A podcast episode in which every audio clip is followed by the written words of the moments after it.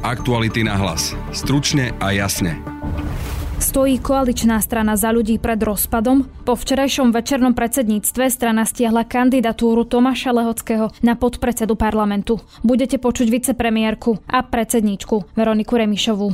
Že keďže vznikla nejaká frakcia s cieľom rozbíjať stranu, tak pán Lehocký nie je kandidátom strany Za ľudí na podpredsedu Národnej rady. Ministerka spravodlivosti Mária Kolíková za tým vidí prejavy mocenského boja. A myslím si, že zohľadom na celú situáciu, proste, ktorú máme teraz v strane, tak toto je práve rozbijanie strany. Ohrozí rozkol Za ľudí vládnu koalíciu. Budete počuť premiéra Eduarda Hegera. Nemám tieto obavy, vôbec nemám tieto obavy. Tých poslancov poznám, chodím pravidelne na kluby aj Za ľudí. A ministra hospodárstva Richarda Sulíka. Situáciu v najmenšej vládnej strane sme rozobrali s politologom Jozefom Lenčom. A je veľmi rázna voči akýmkoľvek prejavom kritiky, ktoré práve ľudia, ktorí nadobudnú moc a nie sú na to pripravení, častokrát vykazujú. Epidemická situácia na Slovensku sa naďalej zlepšuje a od pondelka budeme mať dokonca aj zelené okresy. Budete počuť riaditeľa Inštitútu zdravotných analýz Mateja Mišíka. Už máme menej ako dvestopäťdesiat prípadov denne, v priemere okolo štyristo hospitalizovaných. Práve počúvate podcast Aktuality na hlas. Moje meno je Denisa Hopková. Naše podcasty vznikajú vďaka vašej finančnej podpore. Môžete nás podporiť cez službu Aktuality Plus už od deväťdesiatdeväť centov za týždeň alebo od tri šesťdesiat za mesiac. Všetky možnosti nájdete na webe aktuality bodka es ká lomka plus. Aktuality na hlas. Stručne a jasne. Situácia v najmenšej vládnej strane Za ľudí vrie a po včerajšom večernom predsedníctve, na ktorom sa malo rokovať o zvolaní mimoriadneho snemu, vzniká akási nová frakcia na čele s Máriou Kolíkovou. Krídlo kritizuje Remišovú za to, že odvolala generálneho manažéra strany Romana Krpelána a kancelára strany Tomáša Lehockého, čím zmenila rozloženie síl v predsedníctve vo svoj prospech. Skupina okolo Márie Kolíkovej Remišovej verejne vyjadrili nedôveru a o novej situácii chcú hovoriť aj s vládnymi partnermi a hovoria, že chcú mať svojho zástupcu na koaličnej rade. Šéfka strany Veronika Remišová považuje vytvorenie Kolíkovej frakcie za štiepenie strany a najnovšie dnes strana stiahla kandidatúru Tomáša Lehockého na podpredsedu parlamentu. Koaličným partnerom som oznámila, že keďže vznikla nejaká frakcia s cieľom rozbíjať stranu, tak pán Lehocký nie je kandidátom strany Za ľudí na podpredsedu Národnej rady. Ja pána Lehockého mám rada, ale keď niekto je na odchode a rozbíja stranu, tak predsa nemôže byť nominácia strany za najvyššiu ústavnú funkciu, ktorú v strane máme. No to na odchode je vaša interpretácia, dá sa skôr odpovedať. Včera bola tlačová konferencia a myslím, že to bolo úplne jasné. Frakcie v politických dejinách sa rovná začiatok rozpadu. A mňa veľmi mrzí, že tá druhá strana a krídlo pani Kolíkovej štiepi stranu a škodí strane. Považujete sa za dobrú líderku strany? To vyhodnotili a vyhodnotia ľudia, naši členovia. No, a niektorí už odišli. A to je najlepšia výsledka. My máme šesťstoosemdesiat členov, tí, ktorí chcú tvrdo pracovať, pracovať budú. Tí, ktorí sa chcú venovať intrigám, sa intrigám venovať budú. Na strane ministerky spravodlivosti Márie Kolíkovej sa to stretlo s nepochopením. Naozaj ma to veľmi prekvapilo. Ja si myslím, že to je v rozpore s tým, čo pani predsednička hlási, že má záujem spájať a robiť kroky smerom k zmieru. Toto je presne opakom takéhoto postupu, pretože čo sa týka Tomáša Lehockého ako nášho poslanca, tak sa na tom zhodol jedno, jednotne poslanecký klub. Poslanecký klub vôbec e, neprehodnotil svoje doterajšie stanovisko. To znamená, že nech akokoľvek zvonku vnímame nejakú dynamiku v našej strane. Faktom je, že poslanecký klub jednotne, jednotne navrhol Tomáša Lehockého a k dnešnému dňu takéto stanovisko nezmenil. Takže ja nevidím dôvod, aby bol stiahnutý takýto návrh a podľa mojich vedomostí ani stiahnutý nie je. Ona to číta tak, že keď ste vytvorili frakciu, tak to už je akože jeden krok odchodu. Ja myslím, že asi sa treba rozprávať, pretože ani ja som sa nejakým spôsobom nevyjadrila, že by som odchádzala zo strany, som ďalej podpredsednička a o žiadnym z tých ľudí, ktorí boli včera na predsedníctve a sú členovia strany, nikto z nich sa nevyjadril, že odchádza zo strany. Práve naopak, očakávame, že ďalšie postupy a kroky pani predsedničky budú viesť k tomu, aby sa stabilizovala situácia v strane a teda bol dohnutý snem a termín. Už po včerajšku viete, aký je pomer v predsedníctve? No, pomaly v predsednice samozrejme sa menia s ohľadom na to, že a, jednak jeden člen bol odvolaný z funkcie kancelára, a to je práve Tomáš Lehocký, a za kancelárku bola vymenovaná nová osoba, pani Cehláriková. a súčasne bol odvolaný generálny manažér strany. A súčasne my vieme, že tu bola tendencia aj zbaviť funkcie predsedu krajskej bratislavskej organizácie a z ohľadom na všetky tieto postupy považujeme to za postupy, ktoré sú naozaj prejavom mocenského boja, pre mňa nezlučiteľný ako s, s postupmi, ktoré boli predvídateľné a ktoré nie sú inak ako svojvoľné. A myslím si, že z ohľadom na celú situáciu, proste, ktorú máme teraz v strane, tak...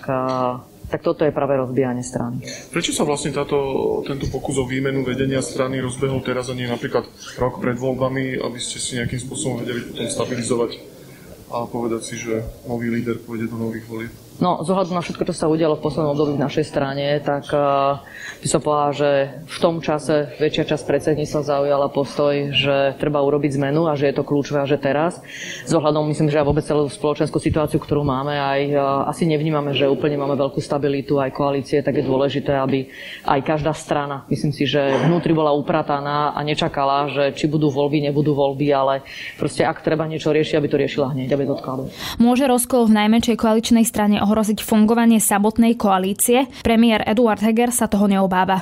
Nemalo by to ohroziť koalíciu, pretože takto som mal diskusiu aj s pani Remišovou, aj s pani Kolíkovou, tak obidve garantovali, že budú súčasťou koalície, takže toto je naozaj ich vnútorná vec, ktorú by som nerad komentoval. Ale je tam možno, že časť poslancov odíde, bez ohľadu na tie deklarácie? Viete, ja už by som tých ľudí nechcel toľko strašiť. My chceme vládnuť, chceme urobiť dobré veci pre Slovensko. Skúsme trošku mysleť pozitívne. Myslím Len ono si, to moc nejde momentálne. Á, myslím si, že to ide, ja keď sa s nimi rozprávam. Všetci títo ľudia v našej koalícii chcú robiť veľké a dobré veci pre Slovensko. Také mám ja s nimi rozhovory, takže na to sa aj teším. Takže ja čerta malovať na stenu určite nebudem, ja sa pozerám dopredu a myslím si, že aj oni tak. Situáciu v koaličnej Za ľudí komentoval aj minister hospodárstva Richard Sulík. Ak by Za ľudí vypadlo z koalície, odídete aj vy? Nie, toto by určite nebol dôvod e, na odchod.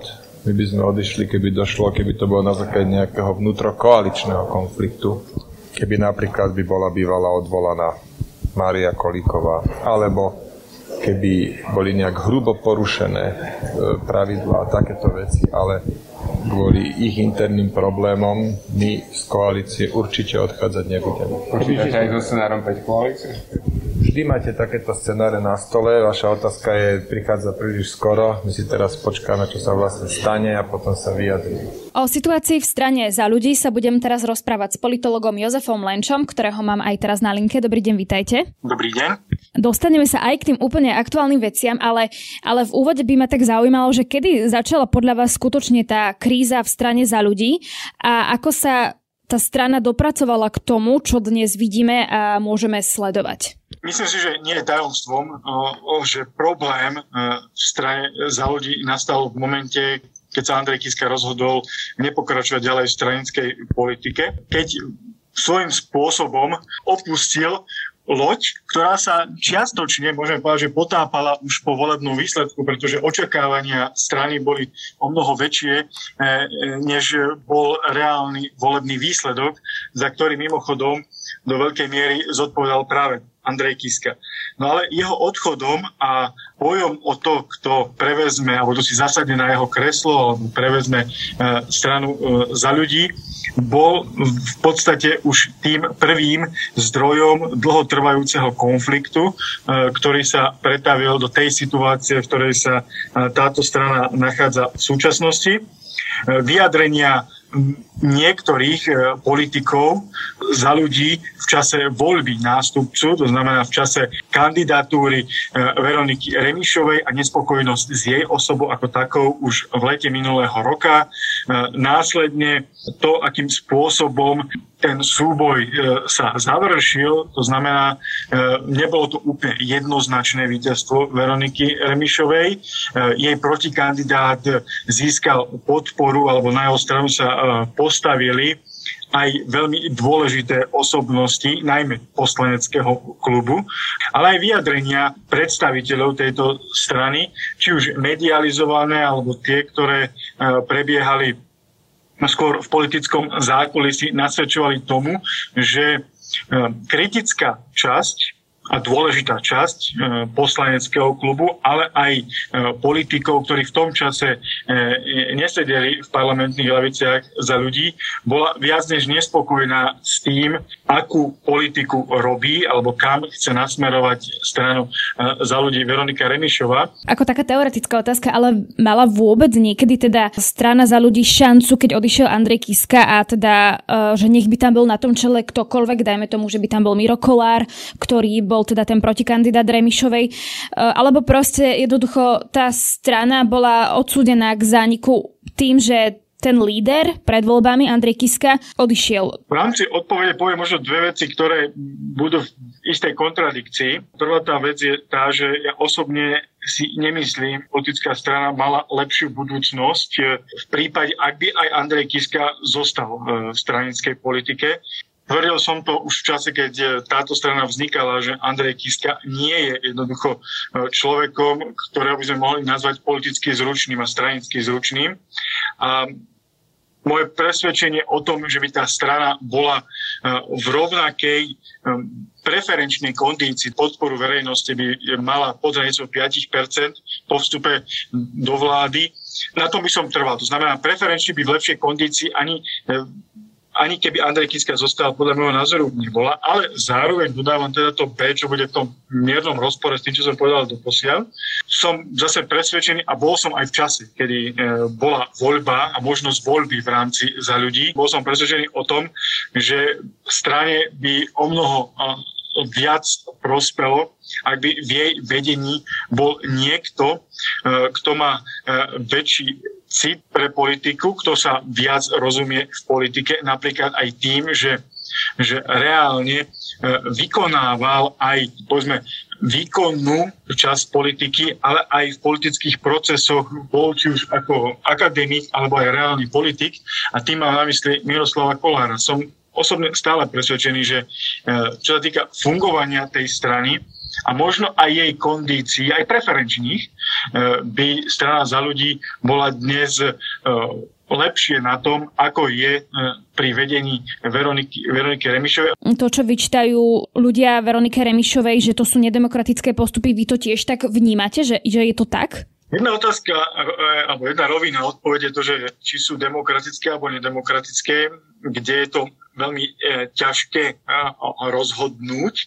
Ak nejakým spôsobom vyjadríme nejaký súd o miere demokratickosti rozhodnutia, tak sa v podstate prikloníme na jednu alebo druhú stranu, pretože aj jedna, aj druhá môže vnímať svoje rozhodnutie za demokratické.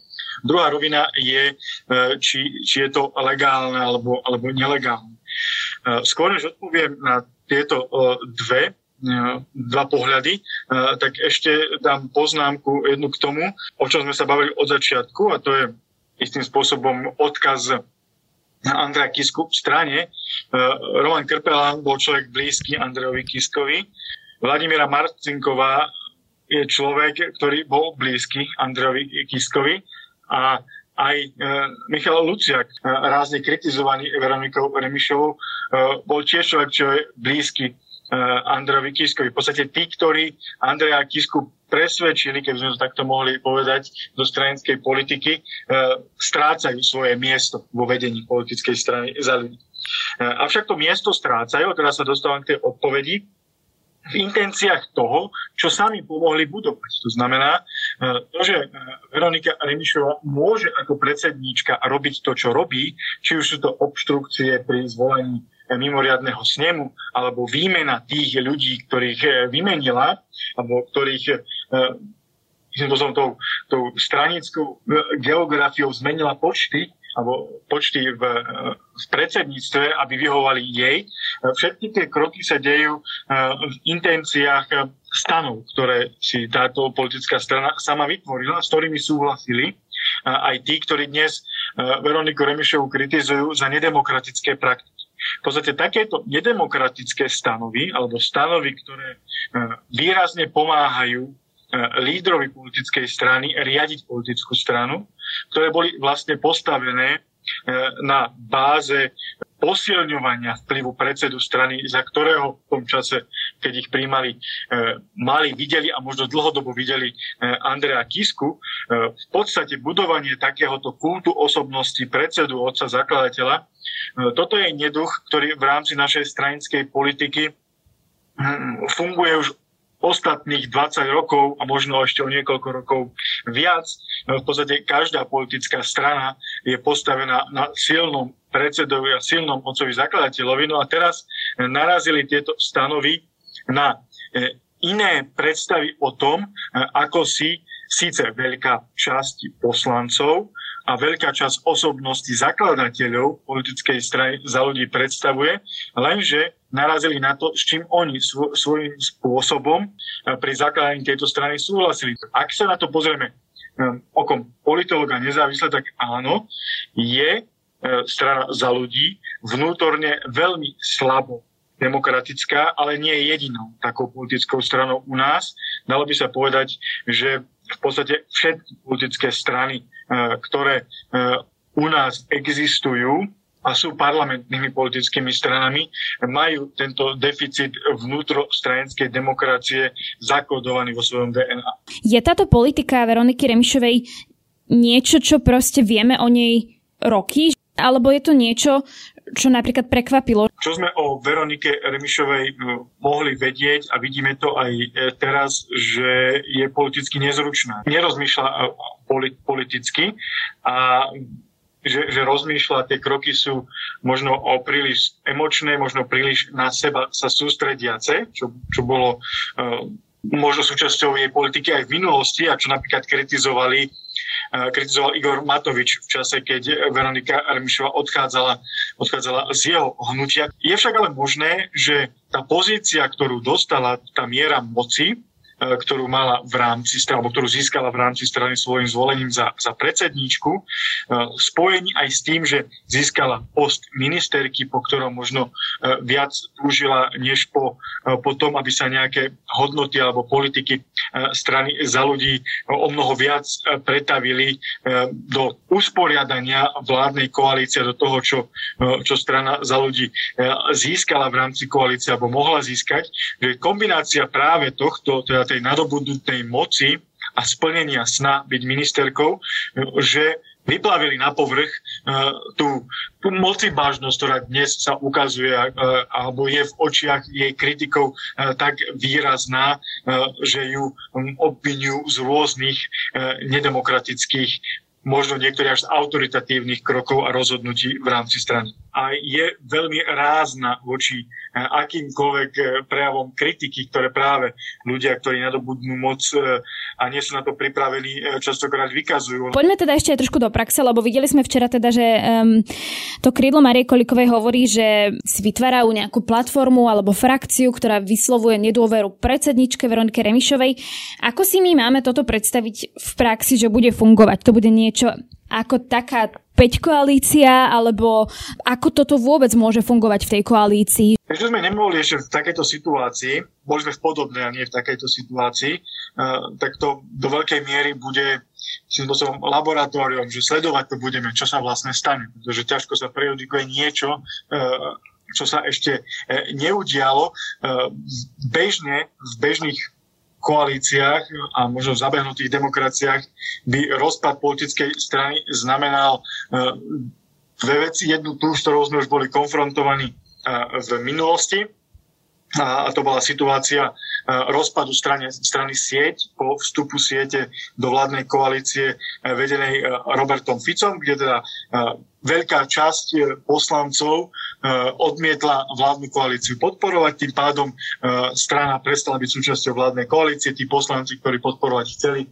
vstúpili formálne do poslaneckého klubu strany Most Hit a štvorkoalícia sa zmenila na trojkoalíciu. Tam ale boli poslanci, ktorí nechceli byť súčasťou vlády, odišli z vlastnej vôle do opozície. Dnes sme ale v situácii, kedy aj jedna, aj druhá strana sa vyjadruje zatiaľ verbálne, že chce byť súčasťou vládnej koalície. A dokonca tú štvorkoalíciu chce, ako ste naznačili v otázke, rozšíriť na nejaký zvláštny podiel päťkoalície, ale tam narážame potom na problémy aj matematické, a teda toho, čo vlastne, kto by mal, kto bude tú súčasť tej vládnej koalície e, tvoriť. Budú to e, tri politické strany a jedna strana so svojím prílepkom alebo frakciou, alebo ak sa rozpadne, budú to, budú teda reálnych päť politických strán. A keď päť politických strán, tak a koľko budú mať poslancov, pretože dnes momentálne vidíme, zase opäť matematicky z toho, čo, čo je v parlamente, že päť poslancov z poslaneckého klubu je výrazne proti Veronike Remišovej. Mal by byť teda tá frakcia ministerky Kolíkovej, tri poslankyne by mali byť podporovateľky predsedničky Remišovej a sú tam dvaja, dvojica poslancov Juraj Šeliga a Jana Židňanská, ktorí sa tvária, že teda zatiaľ ešte nevedia, ku ktorej strane by sa pridali, ale aspoň z vyjadrení včerajších jedine, čo vedia povedať, že chcú snem, ale nevedia povedať, že čo by výsledkom toho snemu malo byť, alebo ako sa zachovajú v tejto situácii. Ďalším zaujímavým paradoxom ale je tiež to, že dve poslankyne z tých troch, ktoré podporujú Veroniku Remišovu, sú vlastne náhradníčky za Máriu Kolíkovú a Michala Luciaka. To znamená, ak by oni boli z vlády odvolaní premiérom alebo na žiadosť Veroniky Remišovej, tak by v podstate Veronika Remišová strana Za ľudí mala jedného poslanca a sedem alebo deväť poslancov by bolo vo frakcii Márie Kolíkovej, takže bola mnoho silnejšia v parlamente než tá frakcia v odzovkách Veroniky Remišovej. Takže to sú také vízie a nezodpovedané otázky, kto, ako, s akým počtom by pomáhal vládnej koalícii. Plus máme tu pretrvávajúci konflikt es a es a Oľano, kde z pohľadu Igora Matoviča a jeho verných poslancov sú es a es v podstate už opozičnou stranou, že dnes hovoriť o tom, aký dopad to bude mať na koalíciu a či to bude päť alebo trojkoalícia, s akým počtom, je veľmi, veľmi zložité a ťažko sa dnes povie, že tak toto bude. Ešte jedna vec Za ľudí, že oni sa veľmi spoliehajú na ten mimoriadny snem, že si tam zvolia nového predsedu, staronového, nového.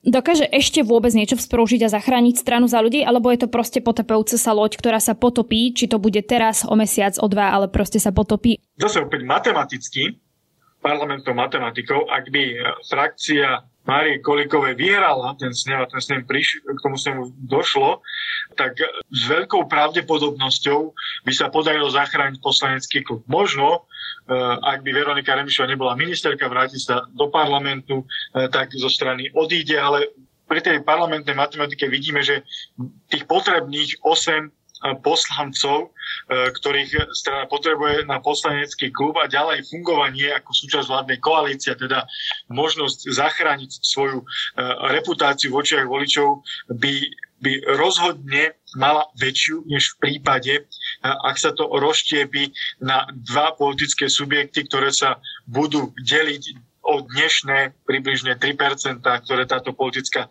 strana má. Ale opäť ja osobne som tejto, tejto strane, ktorá vznikala ako fanklub prezidenta, ktorý síce bol dobrým prezidentom, ale politicky nezručným človekom, nedával šance ani predtým a nemyslím si, že by aj po úspešnom sneme, ktorý by stranu zbavil vedenia Veroniky Remišovej, že by, že by tam bola nejaká žiarivá budúcnosť s percentami pohybujúcimi sa e, nad päť, päť, hodnotou päť percent. Aktuality na hlas. Stručne a jasne. Epidemická situácia sa naďalej zlepšuje a od pondelka budeme mať dokonca na Slovensku aj zelené okresy. To napríklad v praxi znamená rúško v interiéri v spoločných priestoroch či na hromadných podujatiach tisíc osôb v exteriéri a do päťsto v interiéri. Pokračuje riaditeľ Inštitútu zdravotných analýz Matej Mišík. Už máme menej ako dvestopäťdesiat prípadov denne, v priemere okolo štyristo hospitalizovaných pacientov a čo je veľmi pozitívne, iba tridsaťštyri pacientov na umelej plúcnej ventilácii. A vlastne aj to tempo poklesu, čo vidieť na tých indikátoroch, ktoré klesli okolo tridsať percent oproti minulému týždňu, sa o niečo zrýchlilo. Príjmame už menej ako dvadsaťpäť pacientov denne do nemocníc, prepúšťame okolo päťdesiat pacientov denne, čiže ten stav v nemocniciach sa znižuje o asi 25 pacientov denne. Aj tá vyťaženosť tých lôžok je už výrazne nižšia, čiže aj tie nemocnice sa dostávajú do takej komfortnejšej situácii z pohľadu starostlivosti o pacienta. Čo sa týka COVID-automatu, tak aktuálne naďalej sú tri okresy, v ktorých platia opatrenia z červeného pásma. Tá situácia tam naďalej není veľmi dobrá.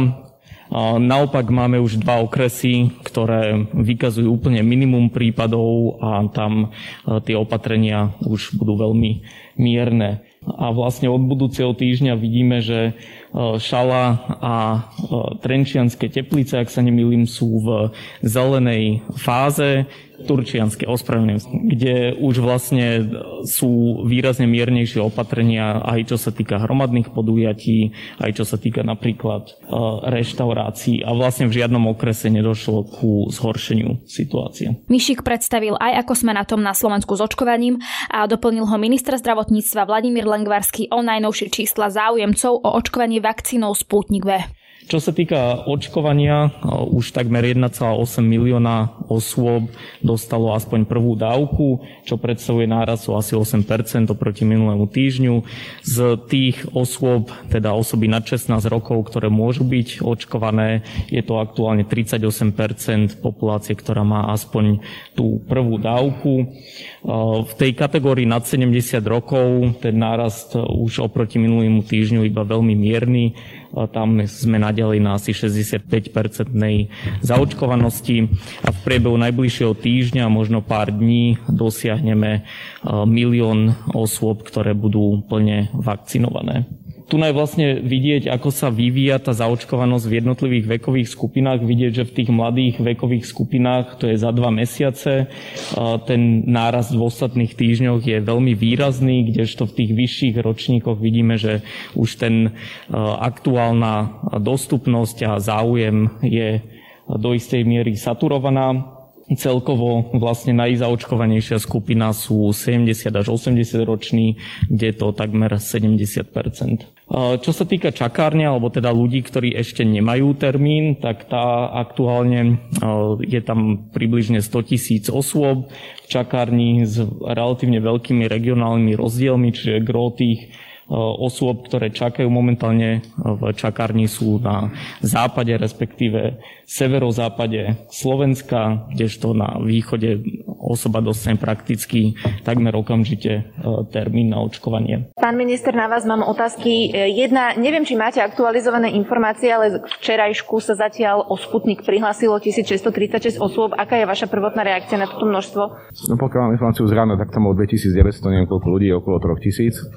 Ako na to? Reakcia žiadna. Tak prvol som si tri tisíc, zaočkujeme tri tisíc. Keď sa je vlastne viac, zaočkujeme viac. Čiže ale teda naozaj Slovensko nakúpila tento objem. Môže sa stať, že naozaj ten objem sa nepriblíži tomu objemu, ktorý Slovensko nakúpilo. Čo s tými vakcínami potom? To by predmetom ďalšie diskusie. My sme veľa predbiehali. Registrácia je spustená prvý deň. Na dnešnom podcaste spolupracovali Valentína Rýbárová, Adam Oleš a Matej Ohrablo. Pekný zvyšok dňa želá Denisa Hopková. Aktuality na hlas. Stručne a jasne.